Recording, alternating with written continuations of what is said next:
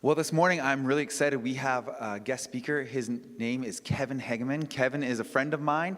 Uh, we became friends while I was still doing youth ministry just down the road at Eagle Ridge Bible Fellowship, and Kevin was doing youth ministry and worship ministry over at Hillside, uh, which is just off of Austin Avenue there. Uh, some of you know Hillside. Um, that Pastor Dave Barker, who pastored here for a while before that, he was over at Hillside with Durbin Gray, and he uh, was the first pastor there at Hillside, right, Kevin?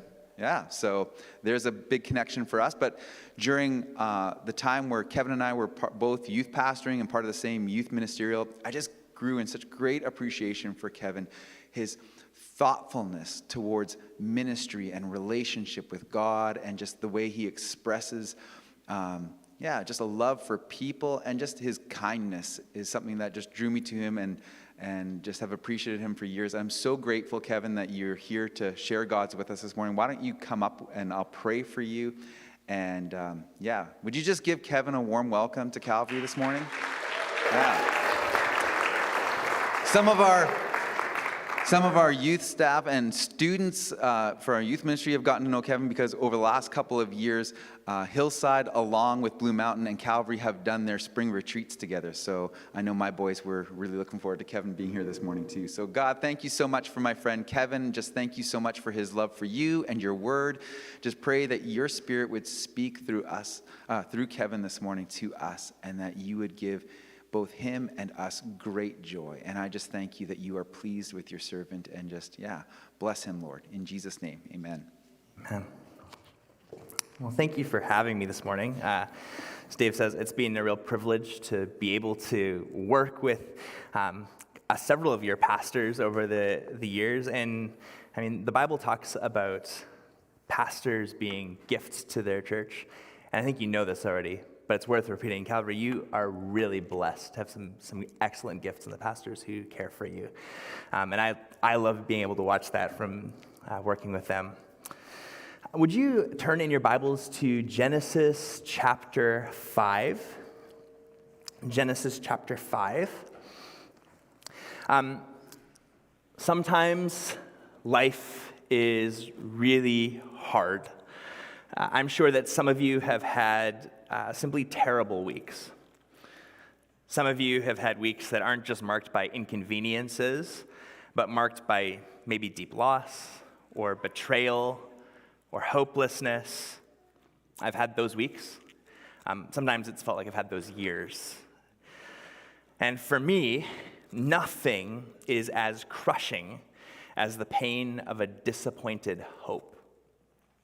Nothing feels as painful as when you have been so looking forward to something and that gets taken away from you. Uh, my grandfather, my opa, passed away this year pretty suddenly from a serious infection that he contracted. It was heartbreaking. And one of the most heartbreaking things was the calendar invitation on June 4th to his birthday party that he had invited us to, because he was so excited to have us all together. I was excited to be there in 2020, one of my best friends who lives in England uh, invited me to be one of the groomsmen or usher in his wedding. And it wasn't until all the flights were booked and our epic bachelor party in the Scottish Highlands were all planned that COVID hit, and I was no longer able to join them there. I was gutted, I was disappointed hope. And isn't this how we feel when we get this far into the book of Genesis? God has created a world with such hope, such promise for goodness. Be fruitful, multiply, care for the earth. Be like me, God says, and make this place a paradise. And yet, the first humans decide to trust their own vision rather than trusting God's. Throughout all that opening poetry, as you've been walking through, you've seen how God is the one who sees, who understands what's good. And he tells humans, I know you. I've made you, I know what's good. Will you trust me? And Adam and Eve decide that their eyes are actually pretty good. They're pretty good at deciding what's good and what's bad. And given the tree of independence or the tree of life, they choose independence. And things begin to fall apart. Shame pervades. There's jealousy, there's blame shifting. Adam and Eve have two children, and one of them kills the other one. What a disappointment of hope. Chapter 4 closes with the birth of a new son, Seth. What does it mean? Is it good news? Or is this just adding more fuel to the fire? Is it even good to bring another child into the mess that's forming? Well, why don't we read what Scripture has to say? Uh, we're in Genesis chapter 5, and we're beginning at verse 1. This is the written account of Adam's family line. When God created mankind, he made them in the likeness of God. He created them male and female and blessed them. And he named them mankind when they were created. When Adam had lived 130 years, he had a son in his own likeness, in his own image, and he named him Seth. After Seth was born, Adam lived 800 years and had other sons and daughters. Altogether, Adam lived a total of 930 years. And then, what does it say? He died. When Seth had lived 105 years, he became the father of Enosh. After he became the father of Enosh, Seth lived 807 years and had other sons and daughters. Altogether, Seth lived a total of 912 years, and then he died. When Enosh had lived 90 years, he became the father of Kenan. After he became the father of Kenan, Enosh lived 815 years and had other sons and daughters. Altogether, Enosh lived a total of 905 years, and then he died. When Kenan had lived 70 years, he became the father of Mahalalel. After he became the father of Mahalalel, Kenan lived 840 years and had other sons and daughters. Altogether, Kenan lived a total of 910 years, and then when Mahalalel had lived 65 years, he became the father of Jared.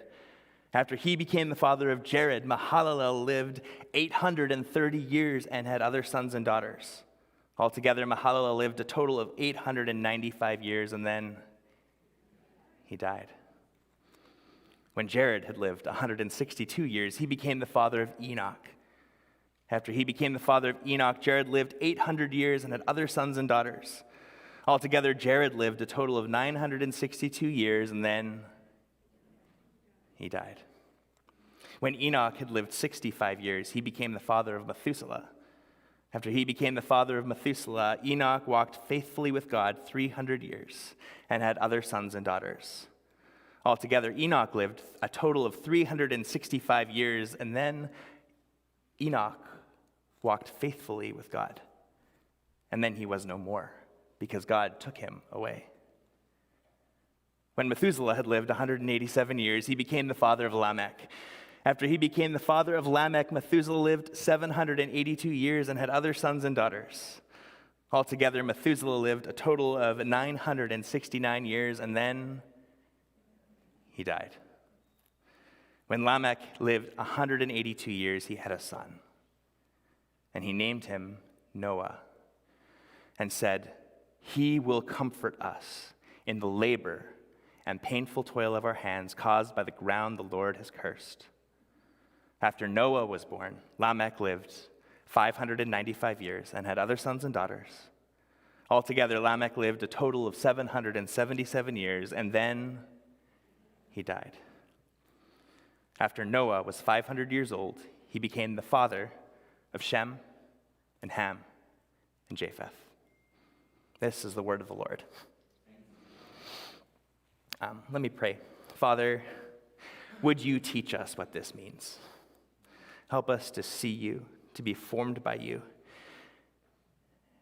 Lord, help us to be transformed by the good news that you speak into a hopeless world. I pray these things in Jesus' name. Amen.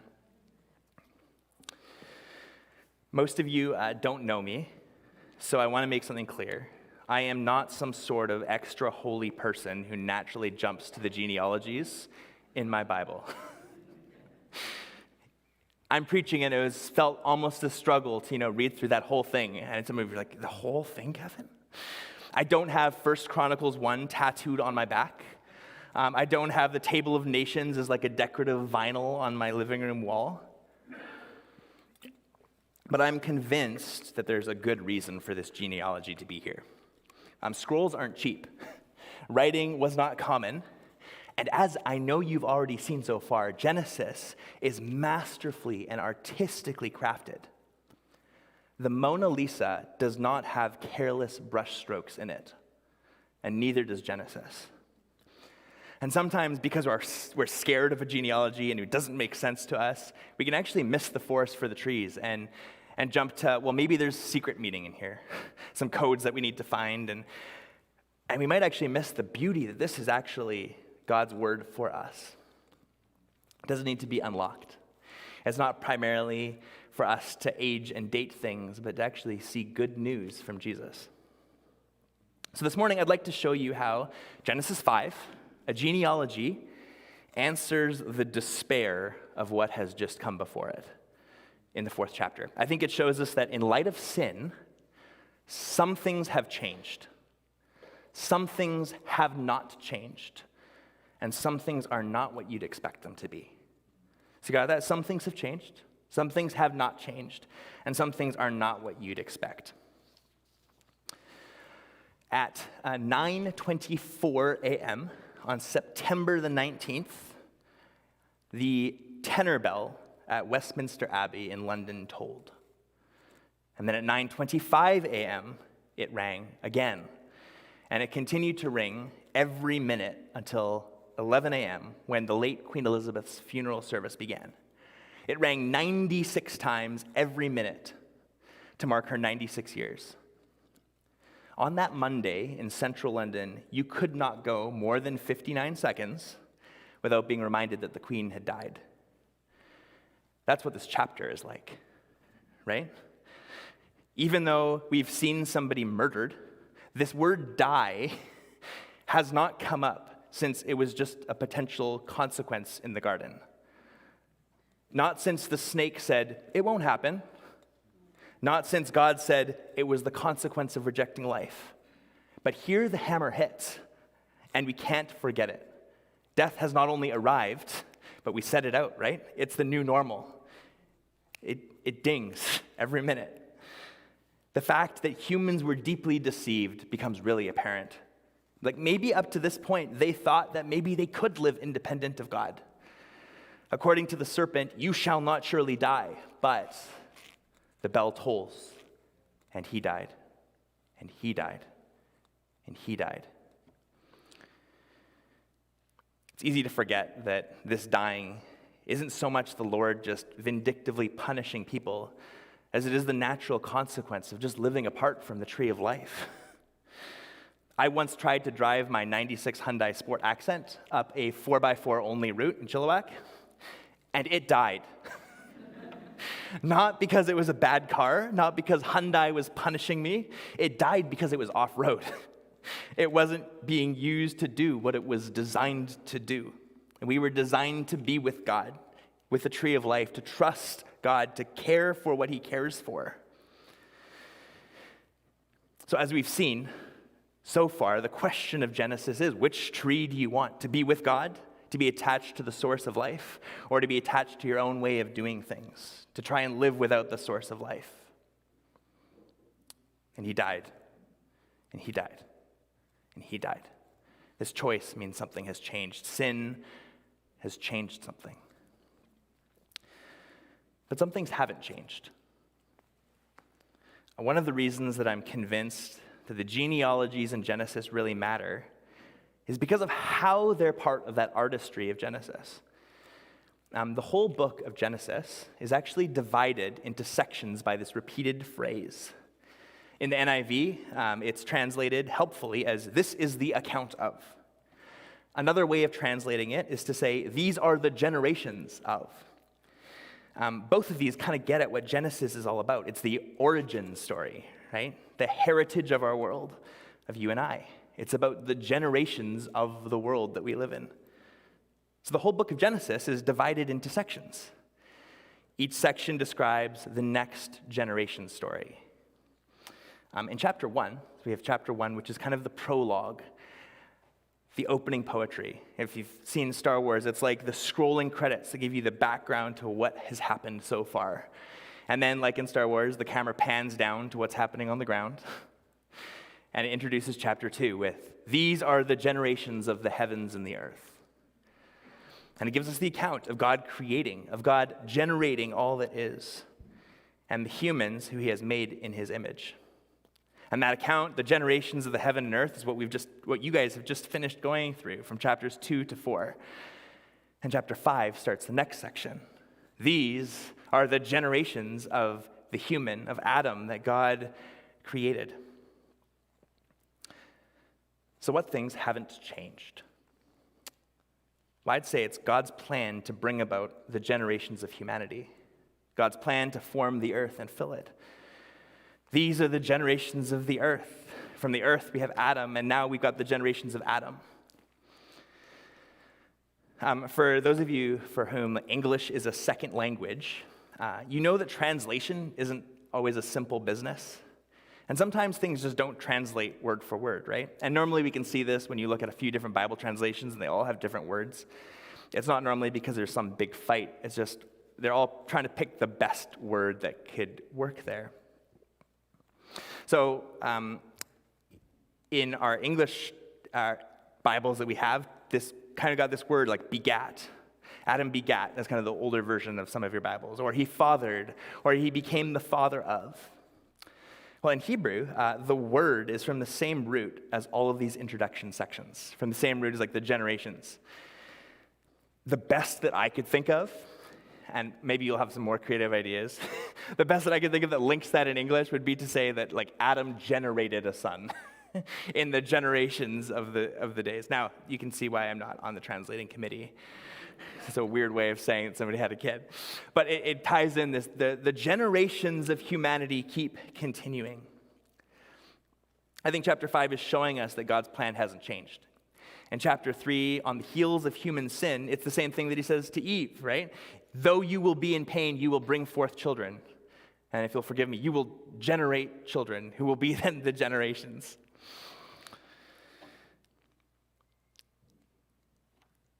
So these are the generations. Adam generated, Seth generated, and it goes on.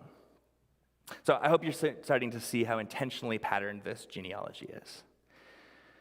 Um, we don't study genealogies as a genre very much, do we? Um, but if you map this out, you, see, and maybe you notice this as we were reading it through, that every line uses the exact same words, the exact same grammar. And the only thing that changes are the ages and the names, except for a couple of places. And you notice these as well, right? Where there's a dramatic shift. And the first time that actually happens is with the first person on the list, with Adam, the first human. And this points to something else that hasn't changed, that I think is really important. We read that just after we're reminded of how God created Adam in his own image, we see that Adam had a son in his own likeness, in his own image. In uh, Carmen Imes' brand new book, Being God's Image, she points to this verse as a profoundly important affirmation of what has not changed. And it's good news. God created in the beginning, male and female, as his image, in his likeness. And sin hasn't changed that. I think sometimes we speak of the fall as if we ruined our ability to be made in the image of God. And that's kind of what we'd expect to happen, right? But God loves us. And here, as we recount the generations of humanity, we're reminded that God, in the beginning, created human as his image, in his likeness, and then after the fall, Adam fathers a child who is in his, as his image, in his likeness. The exact same way it's put in Genesis 1 and 2. And really, if we think about it, that might not be too surprising. Because what is it that made us God's image? Was it us? I'll remind you where humans came from, right? The, the, the dust of the ground. The dust didn't do anything to become God's image. It, it can't, therefore, do anything to stop being God's image. We're dusty images. and that is the best news. I've learned from Carmen Imes that this has tremendous implications. It means that there's nothing that we can add or subtract from a human being that makes their life less valuable. Not intelligence or appearance, not age, not ability, not even morality, because there are no hierarchies of image bearing. Human lives are of utmost value simply because we are God's image. The fact that this language is used to describe Adam's son also helps us better understand what it means to be God's image. It means that in some way, we are like genetic family with God. There's a kinship that we share with God that has some kind of parallel with a parent and their child.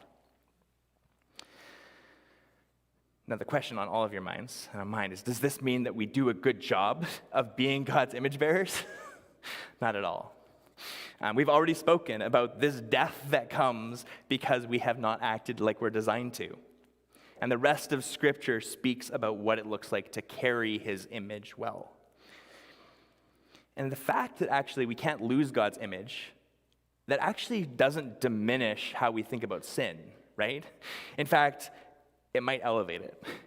It means that every time we sin, we're not just choosing our own way, we're misrepresenting the God whose kids we are. We're made to look like him to all of creation. And when we look like him and don't act like him, we cause tremendous confusion. No wonder God takes sin so seriously. Genesis has kind of got these bookends, right? It begins with God bringing goodness from chaos, and it ends with the assessment of Joseph at the end, where he says, What you intended for evil, God has worked together for good. There's this theme of God bringing goodness out of what looks to be chaos. This morning, uh, some of you have seen and experienced the consequences of your own sin. And all you can imagine is that God's hopes for you were disappointed. So often, um, I have made decisions that I feel like have ruined what I was supposed to do or what I was supposed to be. As if God was looking at my life and finally threw up his hands and said, Kevin, I can't believe it. You blew it. My plans are ruined. I guess I'll have to figure something else out. Brothers and sisters, the purposes for which God has ultimately created you are still God's purposes. We are dusty images. And the dust reminds us that it's not us who gives us the image. God has not given up. Because some things have not changed. This is one of them. There are some things that are just simply not what we would expect. Some of you might remember something else that was repeated when the queen died. While the bells were tolling throughout the United Kingdom, there were announcements being made. I don't know if you, you paid attention to this. Um, it was a real kind of throwback to ancient times where all these heralds brought out these old poofy shirts and poofy hats and the trumpets and actually went out with scrolls to make an announcement. And do you remember what the announcement was? It was the, the queen is dead, long live the king. 70 years earlier, it had been the king is dead, long live the queen. Why would you do that? like it feels pretty abrupt, like a pretty quick move on uh, from she's dead to, but there's another king. Um, and that's not simply uh, like a stiff English upper lip, I don't think.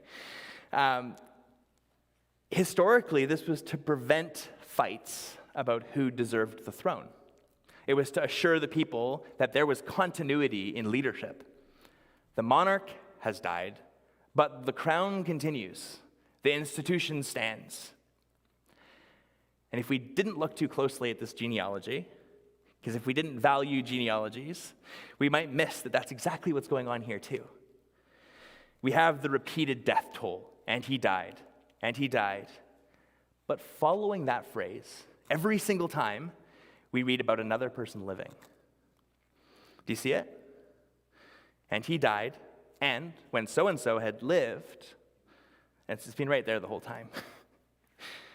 Um, this is the best that I think we can do in our English because of our grammar. We need like subjects before verbs and etc. Um, but in the original kind of reading, it, it kind of sounded like this. And he lived, Seth, 105 years. So it goes, and he died, and he lived. And he died, and he lived. Adam is dead, long live Seth. Seth is dead, long live Enosh. Enosh is dead, long live Kenan. Every worldview has its origin story. Um, whether that worldview has a god, or many gods, or no gods. But I'll tell you what, whatever it is, it doesn't look like this one. This is tremendously unexpected. The, the he died bit, that's kind of expected, right? Whether it's the weak being dominated by the strong, or the survival of the fittest, or society removing the nonconformers, or whether it's reincarnation, or karma, or the scale of deeds, or the good or bad vibes that you've manifested, we all expect that we get what we'll deserve. But that God would still keep bringing life, that even rejection of the Most High God doesn't cause him to abandon his plans to bless them, this should knock our socks off. um, I think we're so used to hearing about God's goodness that we might not even realize how unexpected the and he lived part actually should be. Like, pretend you don't know this story. Pretend you didn't see how long this book is. God says, Eat this, and you'll die. And they eat it. And from everything we know about God so far, his words matter, and they accomplish what he says they will.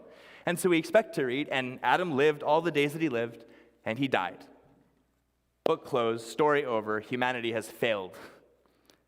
And yet, though the image bearer dies, the image of God still lives on.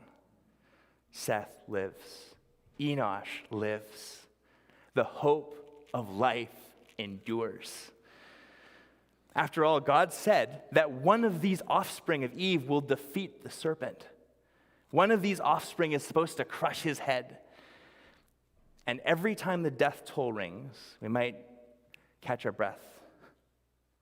Enosh is dead. And then we hear, Long live Kenan. What a sigh of relief. There is still hope. God is still for his people that have chosen death. The formula of this genealogy is broken two more times. As if God's continuing placing of the generations isn't enough to stir us, as if the living part is still not enough to stir us.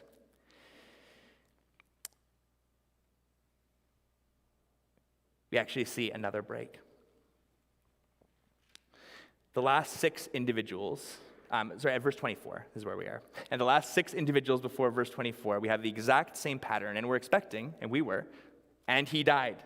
That's the only phrase that could go here, but it's not, right? It's, what does it say? It's, he walked. He walked with God, and there was no Enoch because God took him. Um, entire books, probably even libraries, have been written about what it is that this means that God took Enoch. And I care about this text, and I care about you. And I care enough to not try and deal quickly or uncarefully with everything that's going on here.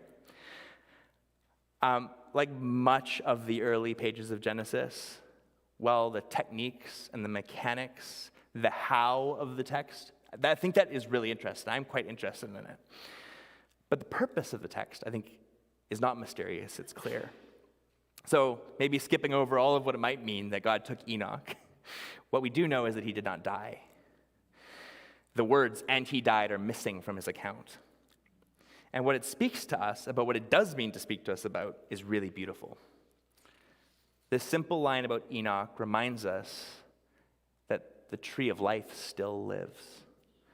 The decision to choose our independence instead of resting under the source of the tree of life, that, that choice still exists the ability to walk with God in the cool of the garden is not finished and over. The ringing of the death bell is interrupted. And while the resonance of that bell might have seemed overwhelming, there's still a whisper of hope. The rhythmic march of this passage is interrupted one more time. By one other person who we are told also walked with God. In verse 28, we read of Lamech. Um, and by the way, this is a much better Lamech than his cousin who's in the last chapter. Um, and this Lamech fathered, begat, generated a son, and he called him Noah, which means rest, and it sounds like comfort. And he said, This one, this one, he will comfort us from our work and from the toil of our hands, from the dust which Yahweh cursed.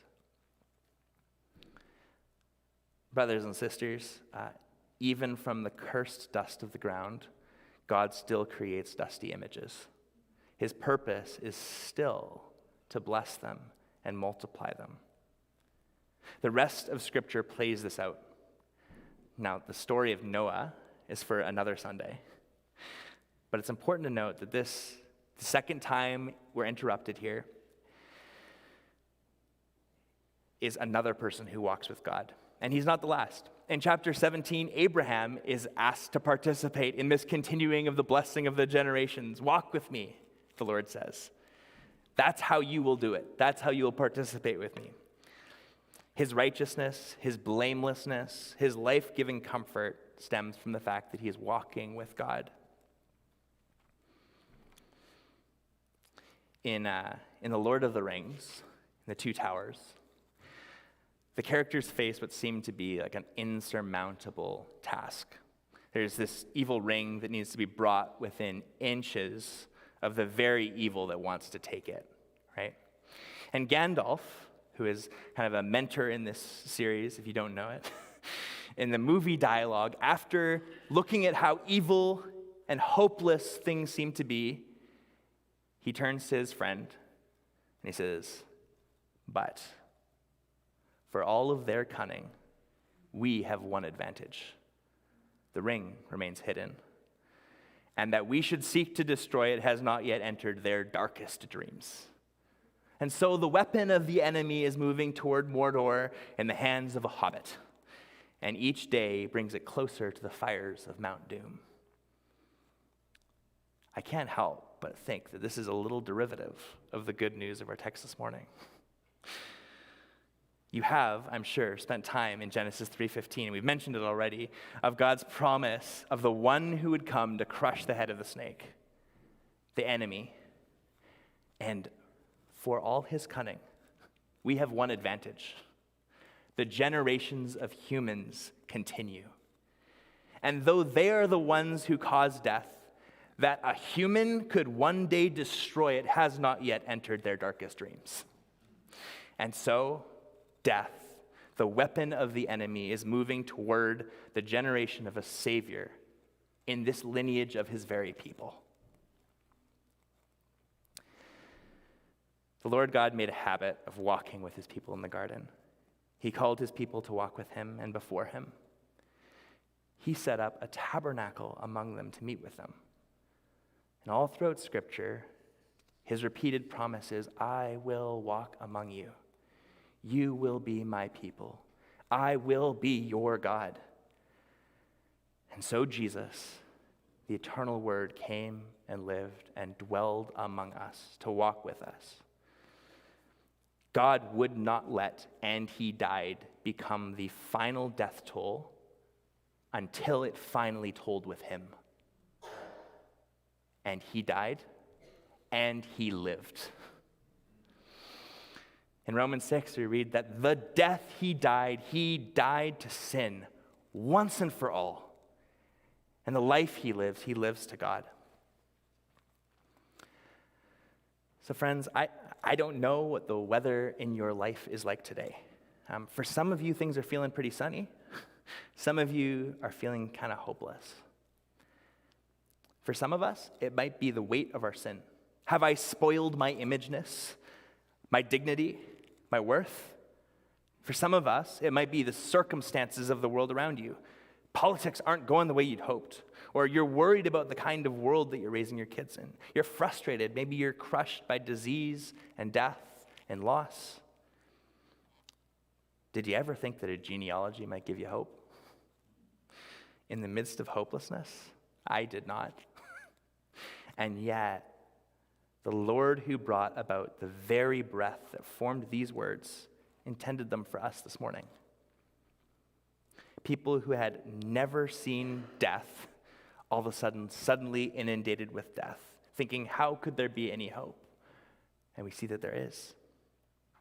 Um, in uh, The Voyage of the Dawn Treader, the girl Lucy finds herself on a ship full of people that she loves, and they're trapped in this dark and mysterious void. Some of you know this story.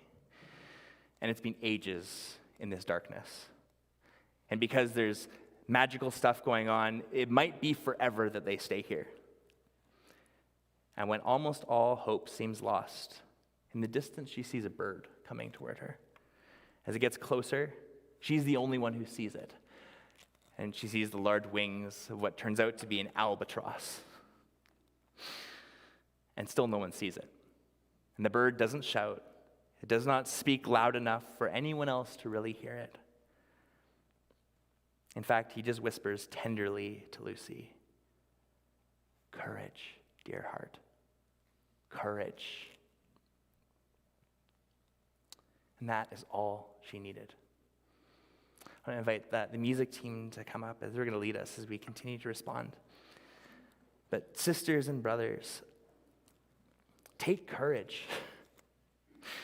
In the darkest of darks, in the midst of, and he died, and he died, and he died, there's a whisper Help is on the way. He has not forgotten you. The very death that is most painful is the avenue he will use to bring life. So we can say that even when we walk through the darkest valley, we will fear no evil because he is with us. Let me pray. Father, thank you that you walk with us and invite us to thereby walk with you.